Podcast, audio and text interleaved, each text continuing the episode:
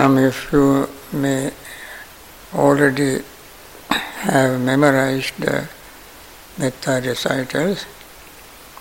For the last 4 days, you have been reciting it twice a day, this time and at lunchtime. However, if you have not memorized, look at your papers and then recite metta passages with me. May all beings be happy and secure. May all beings have happy minds, whatever living beings there may be, without exception, weak or strong, long, large, medium, short, subtle or gross, visible or invisible, living near or far, born or coming to birth. May all beings have happy minds. Let no one deceive another, nor despise anyone anywhere. Neither from anger nor ill will should anyone wish harm to another. As a mother would risk her own life to protect her only child, even so, towards all living beings, one should cultivate a boundless heart. One should cultivate for all the world a heart of boundless loving friendliness, above, below and all around, unobstructed, without hate or resentment, whether standing, walking, sitting, lying down or whenever awake. One should develop this mindfulness. This is called divinely dwelling here, not falling into erroneous views, but virtuous and endowed with vision, removing desires for sensual pleasures. One comes never again to birth in the womb. Someone turn off the light.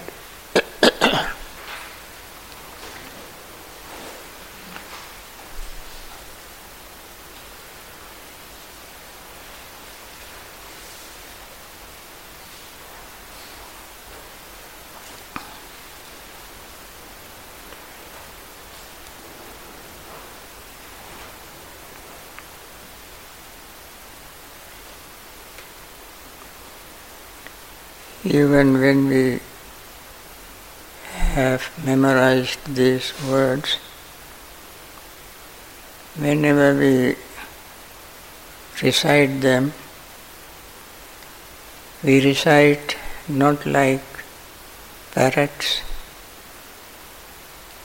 just for the sake of reciting, but we recite with feeling, meaning of what we are reciting.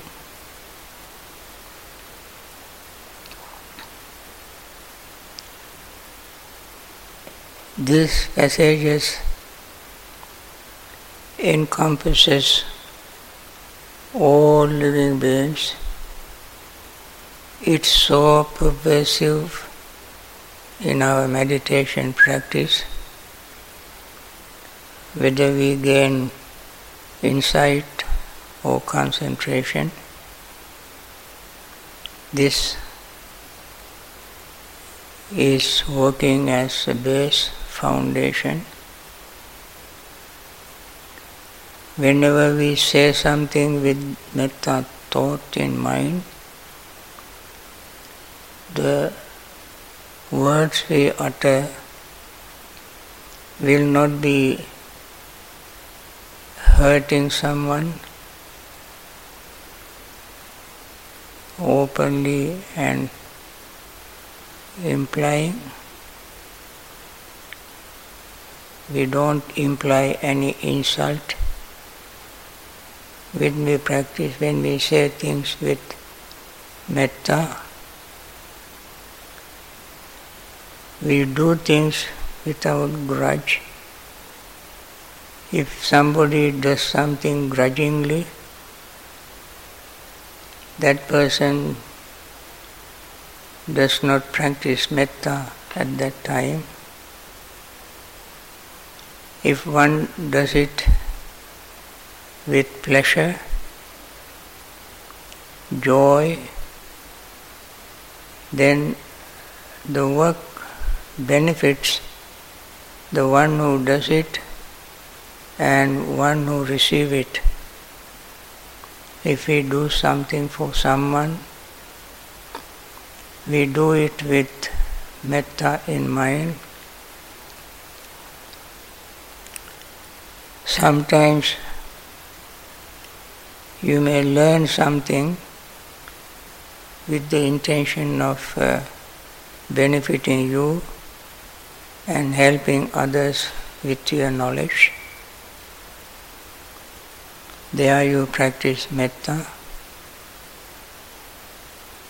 There is no moment or thoughts or deed we do intentionally without metta.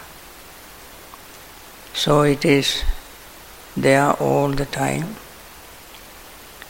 And this is more clear in the practice of meditation. When you practice meditation, it's very easy for resentment to sneak into our mind, remembering some unpleasant event. So at that time, if the metta is there, if the metta has occupied the space in your mind, then that resentment will not have a chance to sneak into it.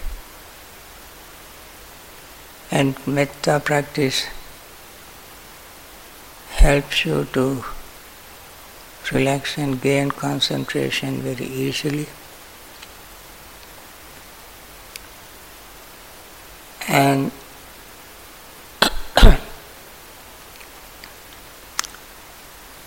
even if you have a dream, while awake you practice metta all the time. You don't have to recite these words, but simply keep this metta attitude, friendly attitude, and go to bed. Even while you are sleeping, go to sleep with metta thoughts in mind. That is why during sleep you will not have nightmares, you will have a very meaningful dreams. There are many benefits such as this of metta practice. So all the time you see the benefit of metta in your own mind. So we practice with this background. We try to gain concentration. In the concentration practice, we keep mind at least temporarily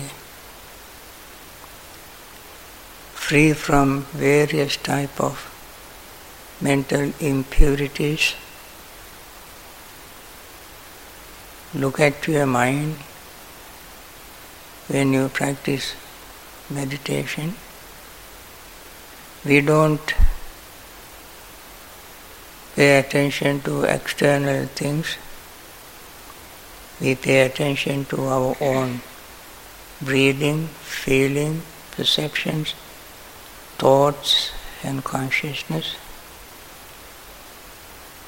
Whenever impurity arises, we try not to pay attention to them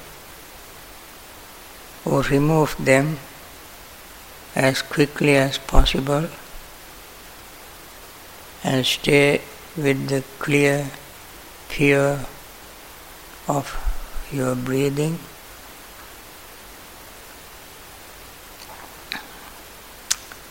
There are various type of mental seclusions.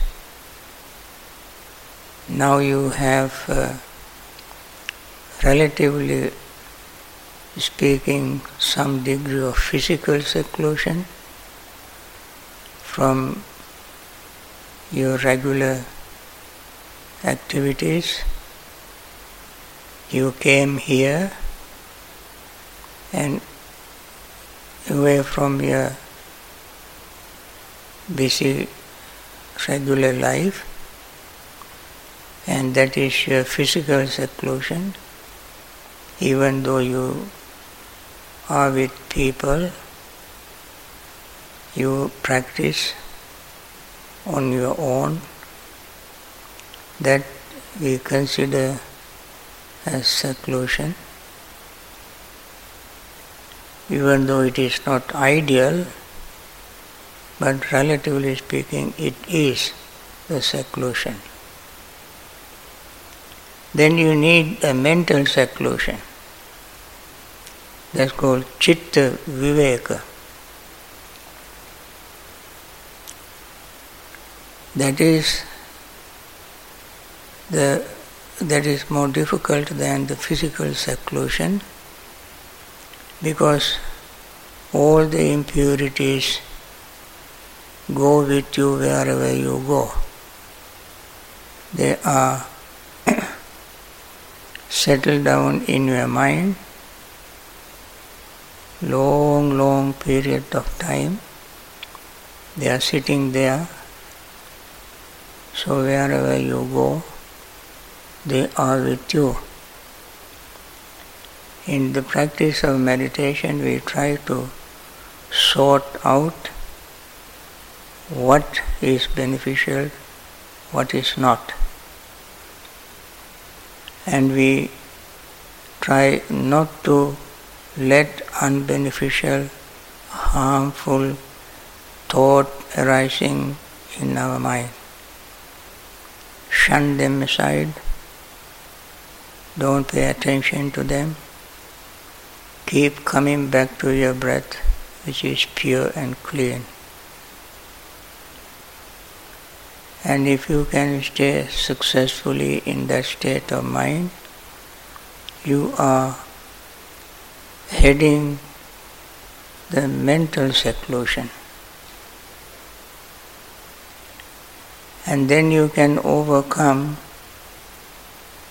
as your concentration improves, whatever mental impurities appear in your mind, you can overcome it and stay with the clear, pure breathing. As the breath becomes subtler and subtler, you enjoy that peace that produces from the calm, pure state of mind. Then that peaceful state you sustain, deliberately keep coming back to that peaceful state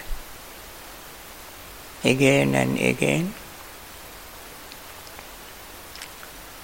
Don't think of all kind of theories that you have learned, theories about meditation, theories about jhanas and so on. Temporarily suspend them and stay with that peaceful state. And then gradually your body becomes calm, relaxed and peaceful. So all you have been doing, practicing metta, letting go of impurities, focusing mind on the breathing, making the breath calm, relaxed and peaceful, and stay on that peaceful experience.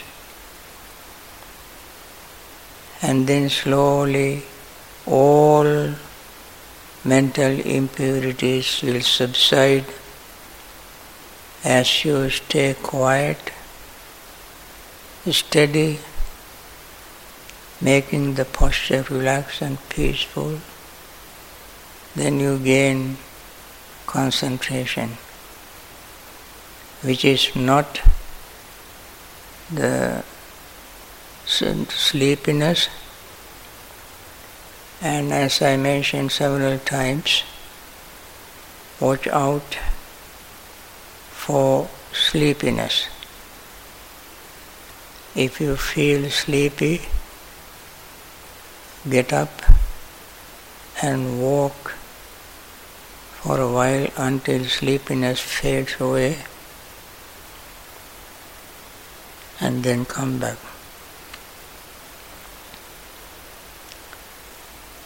So with these few words of instructions, I stop talking, and those who have signed up for interviews may go to Sangha Hall, the dining hall, and meet with Bhante Seelananda.